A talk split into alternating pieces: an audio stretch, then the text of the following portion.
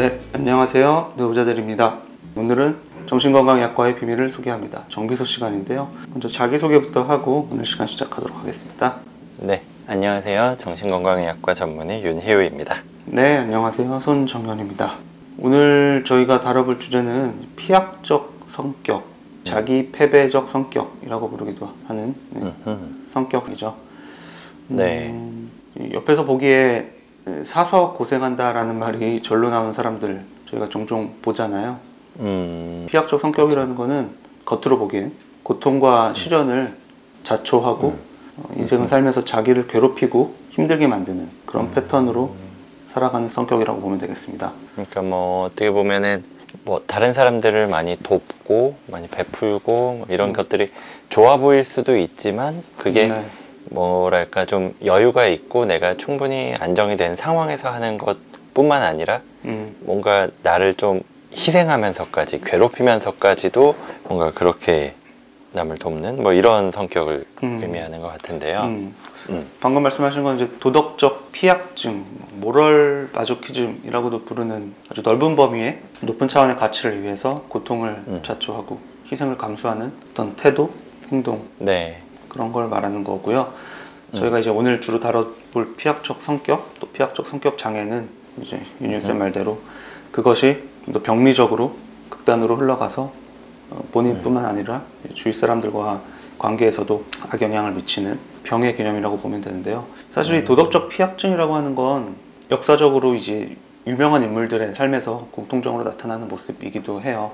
음, 뭐 마더 테레사 수녀 같은 경우도 음. 평생을 자기 이 삶을 굉장히 헌신하고 개인적인 행복이나 즐거움을 포기하면서 사회적으로 소외된 음, 사람들의 음, 음. 또 복지를 위해서 그렇죠. 고통을 자초하셨었잖아요. 음, 그리고 맞아요. 일제 시대의 뭐 독립운동가들도 당장 자기의 삶이 어그러지고 괴로움 속에서 살 걸 알면서도 민족의 독립을 일하는 더 높은 가치를 위해서 희생을 하셨던 분들이죠.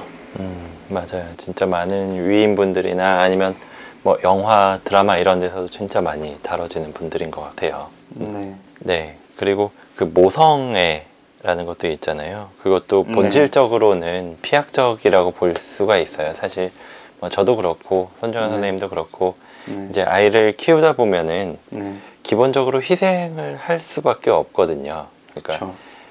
네, 그거를 희생이라고 해야 되냐 말아야 되냐 뭐 이런 논란이 있을 수도 있지만 네, 아이에게 굉장히 뭐 전적으로 맞춰주고 해달라는 걸 해줘야 되고 뭐 음, 밤에 이제 자다가 깨면은 가서 이제 토닥여 주기도 하고 이거를 음. 계속 해야 되잖아요. 사실 되게 피곤하죠. 엄청 몸도 피곤하고 가끔씩은 막 아, 진짜 너무 음. 짜증난다, 막 화가 난다, 막 이렇게 느껴질 때도 있을 정도로 네, 되게 괴로울 수 있는 순간들이 있는데 네, 그거 그 아이를 위해서 네, 그리고 또 사실은 그 아이의 잘 커가는 모습을 보면은 저 역시나 뭐 즐겁지만 행복하지만 네, 본질적으로는 피약적이라고 볼 수 있는 거죠. 네.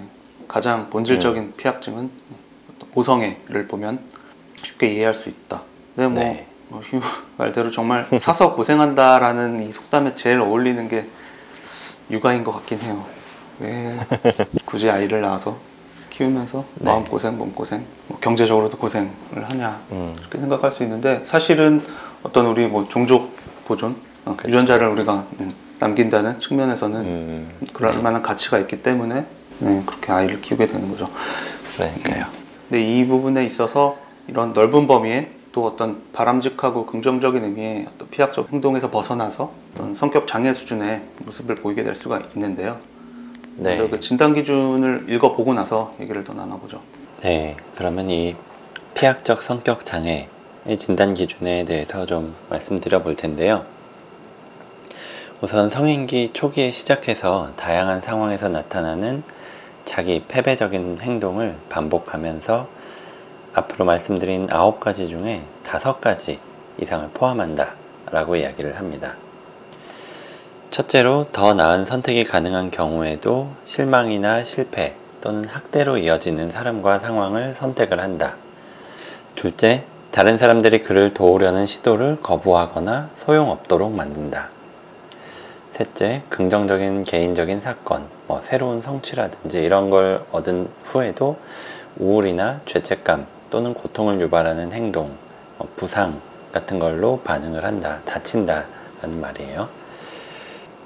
그 다음 넷째, 화를 내거나 다른 사람의 반응을 거부한 다음에 상처받거나 패배하거나 굴욕감을 느낀다.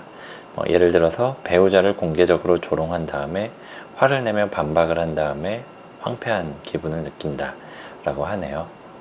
다섯째, 즐거움의 기회를 거부하거나 자신이 즐거움을 느낀다고 인정하기를 꺼린다. 뭐 적절한 뭐 사람들하고 만날 수 있는 사회적 기술, 능력이 있는데도 불구하고 내지는 즐길 수 있는 충분한 뭐 시간이나 능력 이런 게 있음에도 불구하고 즐거움의 기회를 거부하는 것. 그 다음 여섯째, 능력을 입증한 적이 있음에도 불구하고 개인 목표의 중요한 작업을 완수하지 못한다. 뭐 예를 들어서 동료 학생들이 논문을 작성하는데 도움이 되지만 자신의 논문을 작성을 하지 못한다. 뭐 이런 것들을 들 수가 있고요. 그 다음 일곱 번째, 자신에게 잘 대해주는 사람에게 관심이 없거나 거부를 한다. 여덟 번째, 상대가 기대하거나 요청하지 않았는데도 과도하게 자기 희생적인 행동을 한다. 아홉 번째, 즐거운 경험을 피하거나 약화시킨다. 라고 합니다. 그리고 이런 행동들이 신체적 또는 성적, 뭐 심리적인 학대의 직접적인 영향으로만 나타나진 않아야 된다고 하고요. 그리고 우울할 때만 발생하지 않는다. 이런 조건이 붙습니다. 음, 참 이상한 네. 모습일 것 같아요. 옆에서 보기엔. 그쵸. 답답해 보일 힘든. 수 있고. 음. 음. 뻔하게 아, 저렇게 하면 힘들 텐데 싶은 그러니까 고통을 겪게 될 가능성이 높은 어, 중요한 선택들을 계속해서 반복을 하고 음. 반대로 문제를 눈앞의 문제를 좀 해결하고 좀 더 행복해질 음. 수 있는 그런 기회들이 있어도 뭐 회피를 하는 그런 모습들인 거죠. 음, 음. 프로이트가 말했던 쾌락 원칙. 그러니까 우리는 모두 자기 자신의 즐거움, 어떤 편안함을 최대화할 수 있는 방향으로 생각하고 행동한다는 원칙에 음. 전혀 맞지 않는 모습인 것 같아요. 네, 맞아요. 근데 이 피약적 성격에서 중요한 게 고통이나 고난 자체를 막 음. 즐기고 좋아한다라는 그런 의미는 아니라고 해요. 그러니까 음. 이게 내가 진짜 이러고 싶어서 너무 좋아서 그런다기보다는 뭐 의식하진 못할 수도 있어요. 그래서 실제로는 그걸 좋아하는 것처럼 생각을 할 수도 있지만 그 무의식적으로나 아니면은 어떤 경우에는 의식적으로 할 수도 있는데 이런 고통이나 고난을 통해서 무언가를 얻는다든지 음. 아니면 더 큰 고통을 피하기를 기대하면서 그런 선택을 반복한다라고 음. 합니다. 음. 사실은 궁극적으로는 덜 괴롭고 더 행복하기 위해서 고통을 선택한다. 어, 음, 말도 안 맞아요. 되는 얘기처럼 들리는 것 같기도 해요. 그쵸. 이렇게만 들어보면. 음. 근데 방금 얘기했던 이 고통과 고난 자체를 즐기고 좋아하는 건 아니다라고 했는데 음. 사실 이런 정신병리도 있죠. 네. 뭐 성적 취향이라고 부를 수도 있는데 이 매저키즘, 음. 마조히즘, 성적 피약증 이 사실은 어떤 이 고통과 고난에서 성적 쾌, 쾌감을 얻는 취향이잖아요. 네, 맞아요. 네. 이런 성적 피약 성향은 이제 별개로 존재를 하는데 저희가 오늘 얘기하고 있는 이 피약적인 성격하고는 사실 다르다고 생각을 하는 게 맞습니다. 실제로 피약적 성격이 있다고 해서 어떤 성적 취향이 피약적이다. 어, 맞으면서 쾌감을 느낀다. 이런 경우가 더 많다고 되어 있지 않고 반대로 이제 마조히즘적인 성적 취향을 갖고 있는 사람들이 성격적으로 피약적이다라고 하는 증거도 없다라고 합니다. 근데 왜 같은 단어를 썼냐라고 하면 이 프로이트가 처음 정신 분석을 학문으로서 확립하던 시기에는 우리의 모든 성격 그리고 어떤 행동의 동기를 이런 성적인 기원에서 섹슈얼한 기원에서 찾았기 때문에 겉으로 보기에는 고통과 고난이 뻔한 선택을 하는 이 성격 피약적인 음, 음. 성격을 설명할 때 피약적인 행위에서 성적 쾌감을 찾는 이 마조히즘이라는 단어를 이 피약적인 성격에다 갖다 붙였다고 하네요. 네, 그러니까 뭐 프로이트에 대해서 좀 읽어보시거나 좀 아시는 분들은 알겠지만 음. 사실 그분이 굉장히 정신의학에 대해서 엄청나게 많은 연구를 하시고 논문도 쓰시고 이론을 성립하신 분인데 약간 그 비판 중에서는 거의 모든 현상을 어떤 성적인 음. 추구, 쾌락의 추구 이쪽으로 설명을 한다.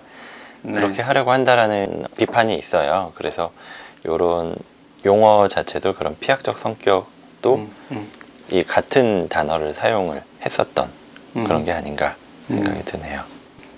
그렇다면 이렇게 겉으로 보기엔 도무지 이해가 잘 되지 않는 좀 모순적인 선택을 살면서 반복하는 이런 성격이 어떤 경험에서 어떤 이유로 이런 성격을 형성하게 되는지 여러 가지 시각이 있죠 분석이 음. 있는데 그 중에 하나가 이 반복 강박이에요 저희가 여러 차례 뭐 방송에서 말씀을 드려서 많이들 아실 것 음. 같은데 과거에 겪었던 어떤 실패 좌절의 경험을 어떤 비슷한 상황을 재현을 해서 그 속에서 그때 과거에 아팠던 경험과는 다르게 좀 성공하고 극복하는 경험을 하고자 하는 그런 심리죠. 그래서 어린 시절에 반복적으로 뭐 학대당하거나 방치됐던 그래서 만성적으로 불안이나 공포를 겪었던 그런 사람들이 음. 성인이 된 후에 굳이 그럴 이유가 실제적으로는 없지만 그렇게 어, 공포스러운 상황을 두려운 상황을 재현을 하고 또 반복함으로써 그 속에서 좀 다른 결과를 이끌어내고 싶지만 계속해서 음, 음. 실패를 반복할 확률이 높은 거. 그래서 음. 결과적으로는 어떤 피약적 행동을 반복하게 되는 경우가 있다라는. 얘기예요. 그래서 저희가 흔하게 드는 예시가 비슷한 문제가 있는 애인이나 배우자를 반복해서 만나는 사람. 음. 뭐술 먹고 때려부수는 남편 또는 뭐 부인 때문에 굉장히 괴로웠던 분이 겨우겨우 벗어났는데 또 다시 그런 성향을 가진 사람을 만나서 어, 음. 고통을 겪는다. 음흠. 겉으로 보기엔 이해가 안 되지만 뭐 이런 심리가 숨어 있을 수 있다라는 얘기죠. 네, 그렇죠. 그 자기를 괴롭히는 그런 사람들에게서 음. 어떻게 하면 벗어날까? 이런 사람들을 안 만날까? 음. 아니면 지금 만나고 있는 사람과 헤어질까? 음, 여기에 대한 고민보다는 그 괴롭힘이 일어난 그 사건 여기에 음. 대한 이야기만 반복을 하면서 아, 하지만 그냥 견딜만 하다. 내가 견뎌야죠. 참아야죠. 음, 이렇게 이야기를 하는 경우에 음, 이 도덕적인 어떤 우월성 나를 이렇게 괴롭힌 저 사람에 비해서 내가 우월하다 음. 착하다 음. 이런 걸 통해서 스스로가 나쁜 사람이라는 어떤 신념에서 벗어나기 위한 음. 시도라고 음, 합니다 뭐 앞에서도 겉으로 보기에는 계속 고통을 받으려고 하는 것 같지만 사실은 더 큰 고통을 피하려고 한다는 게 이런 말이죠 내가 나쁜 사람이 되는 걸 벗어나기 위해서 그런 시도라고 설명을 합니다 과거에 내가 겪었던 그 일들이 내가 나쁘거나 열등했기 때문에 벌어졌던 일이다라는 어- 왜곡된 음, 음, 음. 자책감을 갖고 있는 경우에 이렇게 어떤 도덕적인 우월감을 느끼기 위해서 이런 음. 힘든 상황에서 벗어나기보단 주위에 어, 내가 이렇게 힘들다 음, 음, 음. 그렇지만 견디고 있다 뭐 어필을 하는 그 자체에 더 집중을 할 수도 있는 거죠 진료실에 있지 않나요 이런 분들 그렇죠. 꽤 보는 것 같아요. 물론 뭐 그분들이 다 피약적 음, 성격이다라고 않지만 얘기할 수는 없지만 그분들은 내가 이렇게 힘든데도 견디고 있다 저 나쁜 사람보다는 내가 더 착한 사람이다 이걸 음. 확인하면서 좀 더 위안을 얻는 그런 모습으로 보이기도 해요 그렇죠. 또 다른 분석으로는 부모가 대체로 무심하고 냉정한데 굉장히 음. 어, 굉장히 힘든 상황에 빠졌을 때에만 어떤 관심과 애정을 주었다거나 음흠. 또는 역시 무심하고 냉정한 부모가 유일하게 보였던 어떤 관심이나 애정의 표현이 체벌, 음. 어떤 고통을 주는 방식, 학대죠 사실은 음흠. 학대를 하는 부모였다거나 음, 음, 음. 그리고 아이가 거의 스스로는 감당하기가 불가능에 가까운 굉장히 큰 괴로움이나 시련을 견디고 또 아이답지 않은 어른스러운 모습을 보였을 때만 애정 표현을 해주는 부모. 음, 음. 가령 뭐 동생이 난치병에 걸렸던 아이들의 경우에 아이가 굉장히 어른스럽게 혼자서 뭐 밥도 차려 먹고 학교도 가고 준비물도 챙기고 아픈 동생을 케어하느라 힘든 부모님을 속썩이지 않고 혼자서 다 견디고 잘 해냈을 때 거기에 대한 그쵸. 칭찬을 많이 받았던 경우에 이런 피약적 성격 성향을 갖게 되는 경우도 많다고 해요. 그렇죠. 뭔가 되게 어린데도 엄청 어른스러워 보이고 그런 음. 애들이 어떻게 보면은 음. 와 되게 어른스럽고 대견하다 어, 음. 그렇게 생각을 할 수도 있지만 사실 이런 경우가 있을 수도 있는 거죠. 그래서 무의식 중에 모든 관계에는 이 고통이 대가로 따른다라는 메시지를 마음속에 간직하게 될 수도 있고 그리고 그렇게 음. 학대하는 부모 밑에서 자라다 보면 부모님으로부터 버림받는 것보다는 맞으면서라도 관심을 확인받는 게덜 음. 불행하다라고 음, 느낄 음. 수도 있을 거고 네. 이렇게 고통을 통한 애착을 음, 음. 주로 경험하다 보면 이런 피합적 성향이 생길 수도 있다. 네. 그런데 사실 이 저희가 피학적 성격이 이런 진단 기준이 있고 뭐 이런 모습이 있고 뭐 이런 이유가 있다 말씀드리긴 하는데 이게 사실은 이 진단 통계 편람 DSM에서는 정식으로 편입된 적이 없죠. 음, DSM 세 번째 판에서 제한적 진단에 포함이 됐었지만 그 이후에는 포함이 안 되고 아예 제외가 된 상태예요. 몇 가지 이유가 있는데 일단 기본적으로 이 피학적 성격만이 아니고 우리가 성격 장애, 인격 장애라고 부르는 모든 성격 유형의 극단은 다 겉으로 보기엔 반복적으로 자기 자신을 괴롭히고 해롭게 하는 모습을 보이죠. 그렇죠. 이 성격 장애 진단 자체가 정의가 그렇게 돼 있기 때문에 음, 음. 매번 붙는 그 문구가 이런 성격 특성으로 인해서 사회 직업적인 기능에 저하가 일어나거나 대인 관계를 악화시킨다. 뭐 이런 것들이 있기 때문에 이 피학적 진단 어, 자체가 존재하느냐 뭐 이런 논쟁이 있었다고 합니다. 그래서 이 피학적 행동이 다른 어떤 정신장애가 아닌 그 고유의 성격 장애를 구성한다라는 근거가 어떤 체계적인 연구로 입증이 되지 않기도 했다고 해요. 그러다 음. 보니까 음. 어떤 하나의 진단명으로 남지 못하고 이런 게 있을 것 같다라는 제언 정도로만 남아 네. 있는 건데요. 이 진단 기준에 나오는 피학적 행동이나 아니면 감정 이런 걸 쭉 듣다 보면은 주요 우울 장애, 뭐 우울 에피소드에 합당한 모습도 꽤 많이 보이고 거기에 겹치는 모습이 많이 보이고 그 외에도 뭐 경계성 인격에서의 자기 파괴적 행동이라든지 아니면 회피성 성격에서 애정이나 인정 욕구가 있지만 사회적으로 회피를 한다 이런 모습. 내지는 의존적인 성격 의존성 성격에서의 타인에게 계속 정서적으로 의존하는 모습 내지는 뭐 수동 공격형 성격 이런 것들로 설명이 좀 가능하니까 음, 이게 정말 존재하는 거냐 아니면은 그냥 몇 가지가 섞여 있는 거냐 이런 논쟁도 있죠. 네, 그 수동 공격형 성격 플러스 편집형 성격이다 사실은 뭐, 뭐 이런 주장도 음, 있었다고 음. 하고요. 굉장히 논쟁이 많았던 걸로 어, 이번에 음. 검색해 보니까 나오더라고요 자료들이. 음, 음, 음. 음, 그 진단 이제 통계 편람을 새로운 버전을 내는 그 과정에서 음. 좀 논쟁이 있었던 것 같은데 또 한편으로는 이 진단 이 공격받는 이유로는 좀 더 효용성 측면에서 음. 이 피학적 성격이라는 진단 자체가 뭐 실제로 존재하건 아니건 간에 이 환자 당사자와 어, 그 치료자를 좀 좌절시킬 수 있다. 이 진단을 일단 하게 되면 그 환자는 예후가 나쁘더라. 뭐 이런 주장도 음. 있었다고 합니다. 사실 어떤 이 사람의 어, 어떤 문제적인 행동이나 어, 성격들 아래 깔려 있는 동기가 직접적으로 그 사람의 어떤 의식적인 목표, 뭐 행복을 좌절시키는 거고, 근데 그 배경이 말 그대로 성격이다. 성격 자체가 자기를 괴롭히는 성격이다. 자기를 행복하지 못하게 하려고 하는 성격이다. 이런 무의식적 동기에 의한 거라고 우리가 분석을 하게 되면 환자 입장에서는 굉장히 어, 낙담하게 되고 또 변화할 동기를 잃어버리게 될 수 있다. 이런 주장인 거고요. 음, 음. 사실 뭐 사실 정신과에서만이 아니고 이 의학적인 진단이라고 하는 어떤 사람의 문제 라벨링을 한다는 과정이 그 사람이 어떻게 삶을 살아나가는가 이런 행동에 변화를 미칠 수 있는 실마리 역할을 하게 되는데 문제는 이런 행동 변화의 실마리가 반치료적인 치료에 방해가 되는 음, 방향일 음. 수가 있다는 거죠. 그래서 네. 충분히 변화가 가능하고 좀 더 나아질 수 있는 상황임에도 불구하고 만성적으로 음.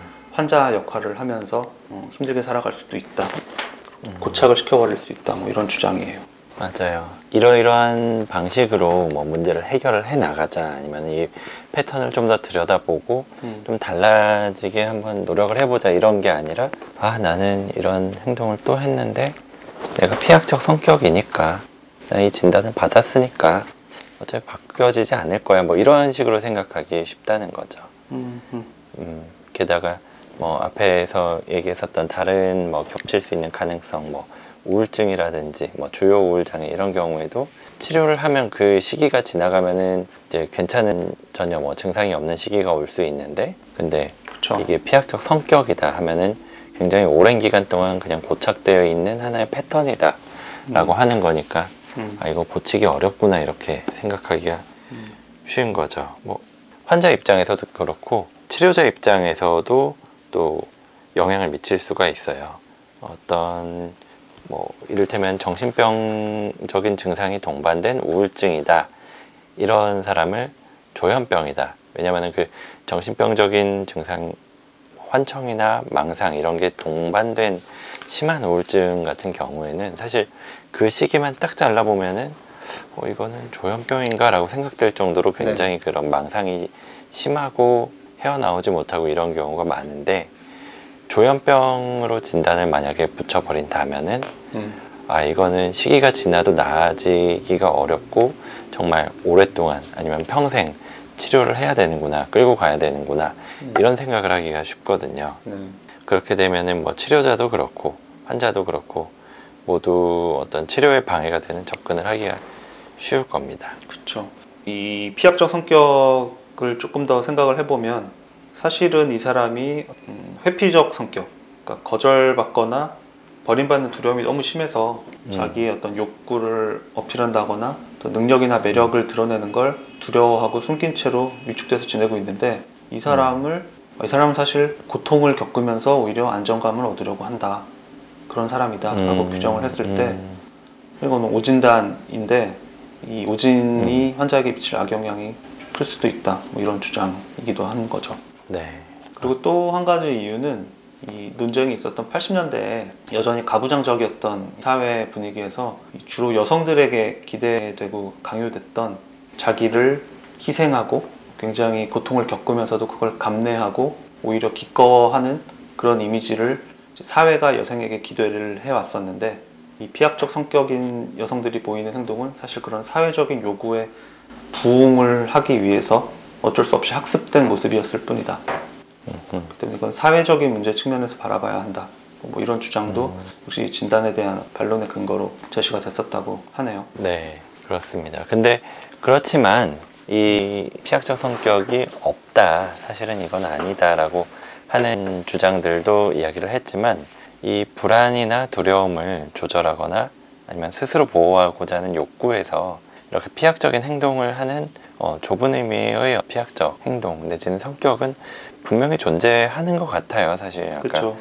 진료실에서도 만나본 것 같다. 어떤 사람들이 떠오른다는 얘기도 했고 음. 진료실뿐만 아니라 그냥 주변에서도 뭐 이를테면은 친구들 중에서 뭐 음. 학창 시절에 뭐 고등학교나 대학교를 다닐 때 음. 어, 주변에서 봤던 아니면은 일하면서 뭐 레지던트라든지 이런 걸 할 때 정말 많은 사람들을 만나잖아요. 뭐 음. 동료들을 만나는데 그 중에서도 잘 생각해 보면 어, 어떻게 보면은 와 저 친구 진짜 다른 사람들이 해야 될 것도 미리 하고 되게 열심히 한다 음, 뭐 이렇게 느껴지기도 하는데 음, 어, 좀 이상하다시피 막 그죠. 너무 과하게 음, 남을 도와주고 그런 사람들이 꼭 있었거든요. 음, 음. 보면은 그게 막 좋아서 막 즐거운 마음으로 하는 것 같지도 않고 맞아요. 뭔가 되게 좀 싫어하는 것 같고 약간 화가 나 있는 것처럼 보이면서도 어, 맞아요.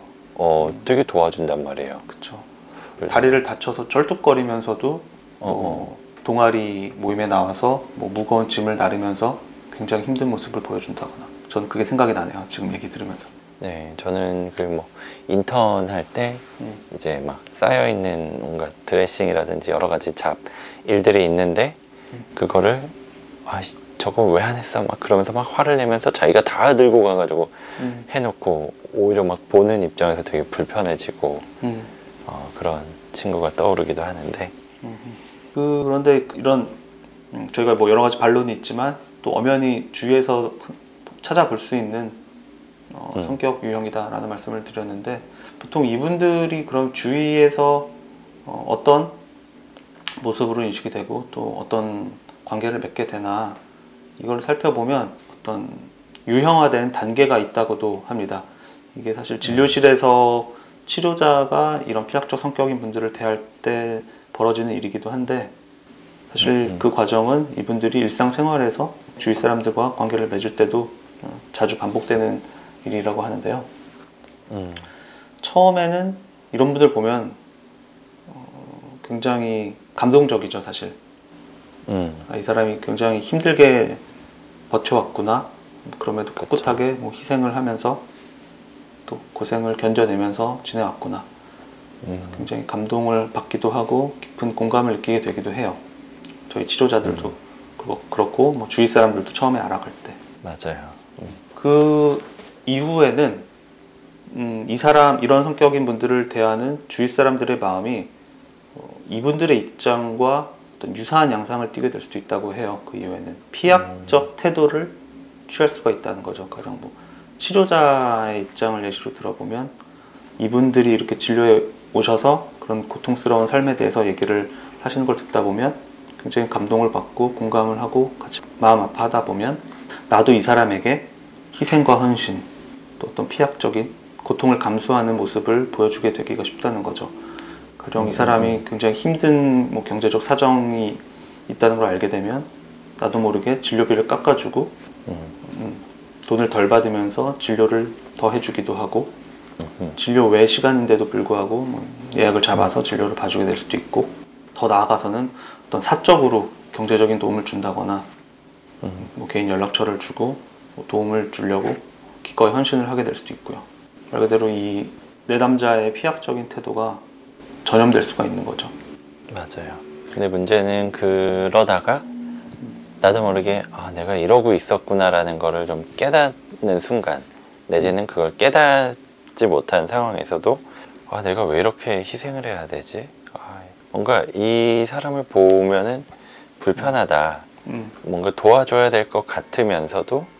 그게 결국은 나를 희생하게 되는 거니까 아까 그렇죠. 이 피약적 성격 자체가 나를 계속 괴롭히게 하는 어떤 패턴이었기 때문에 음, 거기에 일치되다 보면은 내가 괴로워지는 경험을 하게 되죠. 음, 그러다 보니까 뭔가 짜증도 나고 미워질 수도 있고 뭔가 음. 공감이 안 되고 그 음. 사람의 모습이 또는 어떤 가학적인 음. 감정까지도 좀 아, 날 막 짜증나고 막 괴롭게 만들고 그랬으니까 좀 공격하고 싶은 네. 그런 감정도 생기게 되는 거죠. 그렇죠. 음, 점점 알아갈수록 아, 이 사람은 자기를 어, 행복하게 만들려는 노력을 안 하고 있구나. 적어도 겉으로 볼 때는 음, 음, 자꾸만 자기 인생을 힘들게 하려고 하는구나라는 생각이 들다 보면 그 도와주고 싶던 마음이 오히려 좀 짜증스러움으로 바뀌기가 쉽다는 거고요. 그러다 보면 결국에는 이 사람이 살면서 겪어왔던 다른 사람이 자기를 괴롭히게 만드는 그런 관계를 음, 또다시 재현하게 음. 될 수도 있- 있는 거죠. 맞아요. 게다가 그래서 어, 내가 이런 것 때문에 뭐 병원을 찾았는데 도움을 받고자 상담을 받으려고 했는데 음. 그 의사조차 내지는 상담가조차도 네. 나를 이렇게 힘들게 만들었다. 음. 어, 이런 식으로까지 더 굳어질 수도 있죠. 네. 이런 상황을 그 사람의 성격에 의해서 어떤 유도된 역전이라고 해서 뭐 상보 역전이라고 하고 앞에서 말했던 그 환자의 성격이 전염이 되는 비슷한 감정과 생각을 느끼게 하는 걸 뭐 일치 역전이라고도 하는데 이렇게 역전의 감정이 변화가 될 수 있다라고 하고요. 음. 그래서 이런 분들이 주위에 있거나 저희가 뭐 진료실에서 뵙게 될 때 어떤 방식으로 도움을 드려야 될지 이게 중요하다고 합니다. 다른 경우보다도 네. 어, 떻게 음, 음, 음. 대해주는 게 이분들한테 도움이 되느냐 주위에서도 고민을 음. 하게 될 수가 있는데 일단은 다른 경우하고는 다르게 이분들에게는 공감을 하는 데 있어서 조심을 해야 된다고 해요. 좀 뭐 이상한 음. 말로 들릴 수 있는데 지나치게 공감하지 말 것, 지나치게 어, 헌신하는 모습을 보이지 않을 것, 뭐 이런 것들이 첫 번째 원칙으로 되어 있거든요. 이게 우울한 굉장히 자책이 심하고 어떤 본인에 대한 어떤 열등감, 죄의식이 심한 분들, 소위 말하는 우울 성격, 우울 성격인 분들을 대할 때하고는 어떻게 보면 좀 반대의 접근이 필요한데요. 음, 이 우울 성격에 대해서는 뭐 저희가 나중에 다룰 기회가 있을 것 같은데 어, 피약적 성격하고 마찬가지로 자기의 어떤 불행한 운명, 삶에 생기는 문제들에 대한 어떤 고통, 또 무력감 이런 것들은 비슷하지만 자기가 이런 고통을 받는 걸 당연하다. 내지는 내가 나쁘거나 대처를 제대로 못했기 때문에 이렇게 힘든 거다 라고 음. 해석하는 게 이 우울 성격인 분들의 기본적인 관점이기 때문에 그렇지 않다. 음. 당신의 잘못이 아니다. 음, 스스로를 좀 더 용서해도 좋다. 이런 음. 수용적인 접근을 하는 게 당연히 필요하고 중요한데 이 피약적 성격의 분들의 경우에는 역시 본인이 겪어온 어떤 불행이나 고통에 대해서 슬퍼하고 자책하기도 하지만 기본적으로 스스로가 희생자라고 느끼고 왜 세상이 이런지 모르겠다. 어떤 부당함의 감정이 큰데 또 그러면서도 그런 고통을 자꾸만 자초하고 있는 상황이기 때문에 좀 차이점이 있다고 하고요. 그렇기 때문에 이 피약적 성격인 분들의 경우에는 이 주위에서나 치료자가 어, 그 사람이 실제로 해왔던 것과 유사하게 희생하고 헌신하는 모습, 아까 말씀드렸던 어떤 일치역전의 모습을 보여주기보다는 그 음. 반대의 모습을 반대로 행동하고 살아가는 모습을 모델링 해드리는 게 더 중요하다라고 합니다. 음, 네. 그런 다른 모습을 보여주는 거죠. 뭐 이를테면은 희생하는 걸 보여주기보다는 치료자 스스로의 어떤 욕구나 이익을 추구하는 모습을 보인다. 음, 뭐 예를 들면 휴가를 갈 때 치료자가 휴가를 갈 때 미안한 기색을 보이지 않는다든지 이런 거죠. 음, 그 외에도 지나치게 공감적이게 하지 말고 음. 구조해주지 말아라. 그러니까 뭐 앞에서도 뭐 일지역전이 뭐 이런 얘기를 하면서 뭐 진료비를 깎아준다든지 뭐 사적으로 진료 시간이 아닌데도 막 도움을 주려고 한다든지 음. 물론 그런 게 필요한 환자분도 있지만 네. 이런 피약적 성격에서는 오히려 그런 걸 함으로써 계속 음. 패턴이 반복되니까 네. 이런 걸 하면 안 된다. 음, 그리고 그렇지 않는 모습을 모델링으로서 보여주어야 된다. 네. 이렇게 얘기를 하는 거죠. 네. 그 사실은 근데 이렇게 음, 소위 말해서 매정하게 대하다 음. 보면 이 피약적 성격인 분들은 화가 나는 게 사실 당연해요. 그렇죠. 뭐 치료자라면 평가절할 수도 있고 주위 음. 지인들이라고 하면 역시 이기적인 인간, 뭐 냉혈한이라는 음, 이미지를 줄 수도 있을 텐데 음, 어, 사실은 이 피약적 성격인 분들은 내가 고통받고 희생할 때만 남들이 나를 사랑하고 인정하고 아- 아껴줄 것이다. 음, 그리고 내가 사회적으로나 개인적으로 성공하고 성취하면 오히려 처벌받을지도 모른다. 고통만이 보상을 받을 수 있다. 이런 왜곡된 내적인 신념이 있기 때문에 이런 치료자의 어떤 반대적인 모습, 주위 사람이 음, 음. 그렇지 않은 모습을 모델링을 해줘서 그런 분노를 오히려 느끼게 할 필요가 있다고 하는 겁니다. 음, 그래서 너는 너무 이기적이다. 어떻게 나는 이렇게 희생하는데 너는 나한테 그럴 수 있냐. 이런 분노를 오히려 표현을 하고 수용을 받는 그런 경험이 필요하다고 음. 하는 거죠. 그래서 이 자기 이익, 내가 원하는 거를 주장하고 나서도 음. 또 그렇게 화를 내더라도 버림받지 않는다라는 사실. 그 정상적인 실망이나 분노, 음. 좌절 이런 감정에 대해서 음. 부인하고 도덕화하기 위해서 자기를 무력하고 불쌍한 희생자로 몰고 가지 않아도 된다. 음, 이런 거를 인식할 수 있게 해줘야 된다는 거죠. 음, 어, 사람이 얼마든지 이기적일 수 있다. 내 네. 욕심을 추구할 수 있다. 내가 원하는 걸 말해도 된다. 음, 이거를 반복적으로 계속 보여주고 이야기를 해 드려야 되는 거죠. 음. 그걸 말로 표현하기보단 직접 보여주는 것이 더 유의미한 음, 이분들에게 또 경험이 될 거라는 거고요. 음. 그래서 제 경험을 생각을 해봐도 그런 어떤 깨달음의 순간이라고 해야 될까요? 그 순간에 굉장히 놀라는 반응을 보이셨던 분들이 몇 분 기억이 음. 나요. 그러니까 음. 막 얘기를 듣다가 아니 거기서 어, 이렇게 화를 내도 되는 거 아니었어요? 아, 이렇게 음. 말했으면 어땠어요? 음, 막이 얘기를 하면은 음. 어, 어떻게 그러냐 막 그러는데 음. 막 차근차근히 들여다 보면은 어 그래도 되는 거였네 하는 음. 어떤 깨달음. 아 내가 내 요구를 해도 되는 거였구나. 하는 음, 순간 어, 진짜 그래도 되는 거예요 라고 하면서 처음에는 약간 주저주저 하다가도 음, 굉장히 그 실제로 실천을 해봤을 때 그러니까 음. 직접 다시 그 사람한테 가서 너의 의견을 얘기를 해라.